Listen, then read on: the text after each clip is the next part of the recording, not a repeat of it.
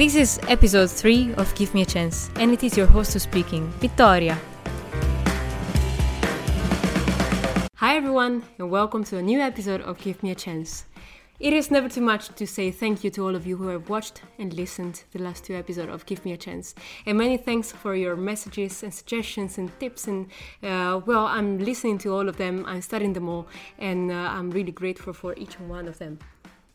But now, let us go a little bit deeper into the episode of today. Because if you probably listened to the past two episodes, you probably noticed that they were about uh, changing your career path and making a switch, and therefore having a chance to change your life. Well, the episode of today is about something different. It's about love and loss, and how experiencing that in your life might give you the chance to make a change. Well, I don't know anybody who can tell it better than our guest for today, Larry. So let me introduce him to you. Hi, Larry. Welcome to Give Me a Chance. Hi, Victoria. Good Hi. to see you today. I am looking forward to our conversation. I'm so glad that you could join me tonight, or this morning in your case, due to Morning the time. San Diego time, or just about 12 noon. Yeah, lunchtime. And here it's nine o'clock in the evening, so yeah, you can really feel the difference in time zones. We are a global world. Can you tell us something more about yourself? A little bit of an introduction. Of you. Yeah, Victoria, I, I will. Number one, thanks for letting me be on your show. I'm very honored that I have the opportunity to talk with you and your listeners. Um, my name is Larry Indiviglia. If you could say it that way, or you could say it Larry Indiviglia. It is Italiano, so uh, you could say it either way. I've been a, um, I am an author.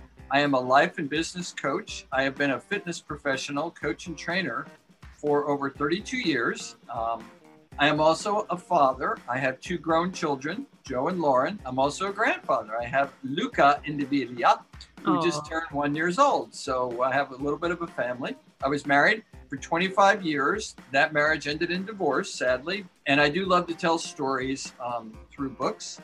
Um, one of the ones that um, I just finished and launched in October on October 6th is 126 days, 11 minutes, our love story, which is a true story. And um, it was from a story about life experience. And I think that uh, brings us uh, actually to the fact that you had a chance in your life to learn something new. Well, beginning in January of 2020, the new year, new decade, I met a woman online, Mhm. online dating site. Her name was Gail, and she was also looking for a man. And the story of 126 days and 11 minutes is a love story, is how we got to know each other and love each other. Um, it's a true story. And against all odds, at our ages, I was 64, Gail was 68. We fell madly in love. We had a very captivating, real, honest relationship. We loved each other deeply. We had fun. We had joy. We had adventure. We were very positive. And the thing about it that was unique, Gail was battling stage four breast cancer and had been for four years. She showed great courage to embrace life and she wanted to meet somebody just like I did. And as you said, it was a great love story. What attracted you to each other in the beginning? we we learned from each other um, unconditional love that you have to first unconditionally love yourself first before you can un- unconditionally love somebody else without conditions expectations judgments. And gail was battling cancer. I knew that. She was honest. She embraced life and love. And um, i learned the importance of truth to always have core values and to stand in your truth.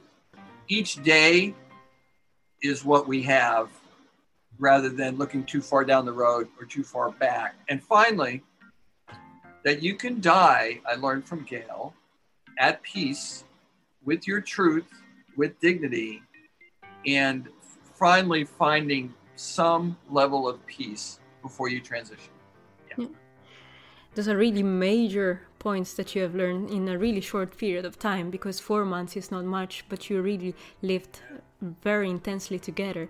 But what did that do with you, with Larry? Uh, were you scared when you were faced with such a an uncertainty of uh, sharing your time with somebody that was struggling?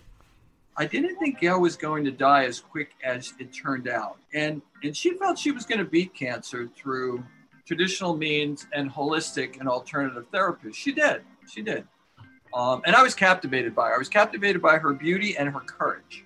And I wanted to discover more about this woman because I felt I was going to learn more about myself. And hopefully, she would learn more about herself. The first two months that you were together out of the four months, those were the most energetic ones in which she could really go out and enjoy life together with you outside. And then, uh, when she realized that she was uh, getting sick unfortunately, and uh, she realized that she needed to get help. Um, what did that period mean for you? The author Nicholas Sparks said, The greater the love, the greater the tragedy. I always look at the greater, I say it differently the greater the loss, the greater the gain. So even though my time with Gail was limited, it was happiness when she was healthier, and then there was sadness when she took ill again, but that's part of life. So I learned something from both sides that life is possible with joy, even with cancer, and life is possible even while dying, okay?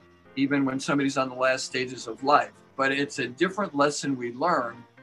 And in our societies, too, Victoria, now sometimes we're afraid to look at the end. And if you reflect on the very last stages of uh, her transition, uh, if you want to call it so, um, what is the most important thing that stuck to you of that period? Um, I, I, think uh, faith is important. Okay, to me, I happen to be a Christian. Faith is important. I believe God has a plan for each of us. So he had a plan for me to be at Gail's bedside. I was supposed to be there. Okay, Gail was receiving a lot of care from me and the other caregivers in that hospice, but she was also giving on how she died, the courage that she showed, the truth that she held on to through the end. She died with dignity and strength. And, and yes, there was sad times emotionally and mentally. And then somehow being able to find peace. So I, I learned a lot about that uh, about finding peace and how you don't need to do it alone, how people will come in to your lives to help you. I learned about pure angelic caregiving and pure love in how they tended to the sick and the dying and made them feel special and also the fragility of life. Larry, as you say, um, this major learning moment that you went through, this uh, difficult period, they were uh, really intensified by the fact that you were uh, supported by other people. But then came a moment in which you were alone. Uh, Gail was not there anymore, and you had to elaborate on on your loss. Um, what helped you uh, in the process of getting through that, and in the months that came after the death of Gail? Yeah. I chose to journal a lot through my time with Gail, through the good times and also the hospice times.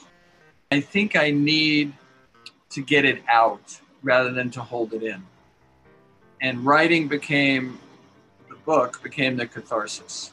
Okay. I I felt to honor her life and then all the lessons I learned from her, because there were many, and to share that to many people who might be struggling and Gail's life made a difference, and I wanted it to make you know more of a difference. So the writing helped me heal, helped me heal. So that that's some I think that whole grief thing, where um, through the writing and through taking myself out and not shelling back in, because that that sometimes could come out later in life, and I and I think it's important to find an outlet. Writing was for me. Yeah, and Larry, I think this is a beautiful gesture what you did, putting your story and Gail's story uh, in a book and writing about it so that her memory could stay uh, longer. And and this is a way also, uh, as we talked about before, to um, combine your skills with writing. How did you go about that? Because it's such a um, it's a it's such a personal and intimate thing you want to write about. Yeah, yeah. You know, Victoria some people, you know, can be afraid to put yourself out there. Because uh, I had my moments, I share them in the book, my challenges. Also, I share in the book. Gail had written three photography books. She was a professional photographer, also a tango dancer for 33 years based in Los Angeles. She had great photos, nature photos, models, everything. Argentine tango. She wrote three big coffee table photography books. But she told me, it was about the 52nd, 51st day I knew her, Larry, I, I think I can help a lot of people in what I've gone through with cancer. And she had this vision of the title of the book, My Enlightened, Enlightened Journey, Loving, Dancing, and Living with Stage 4 Breast Cancer. And she never got a chance to write that. So I remembered that and I said, well, this was one of her professional uh, photographs of tango dancing mm-hmm. that I put on the cover. So she became a part of the book, okay, through her uh, photographic art, which is the cover of the book. So I felt that um, all those things, you know, w- I was able to process that and then go about writing that way. Don't be afraid to risk to love. Sometimes people say, "Oh, it's it's risky to go out and put yourself out there and be vulnerable," like I've said. But it's more risky not to because you will miss out on a special experience. And such an intense period with her, would you say that she gave you the chance to uh, understand what unconditional love is? She did. It helped me to also look in the mirror to make sure I was unconditionally loving myself first. Okay. And to make sure I was checked in with that. And even though Gail was limited in some things she can do because of her mm-hmm. cancer and health situation. She could do a lot.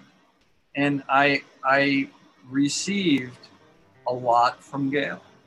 Is there something more that you, that we should know about your book? You know how it ends because you'll know that in the beginning. Yeah. However, you don't know how it ends. And there's twists, there's turns, and it's a true story. There's none. There's nothing in it made up.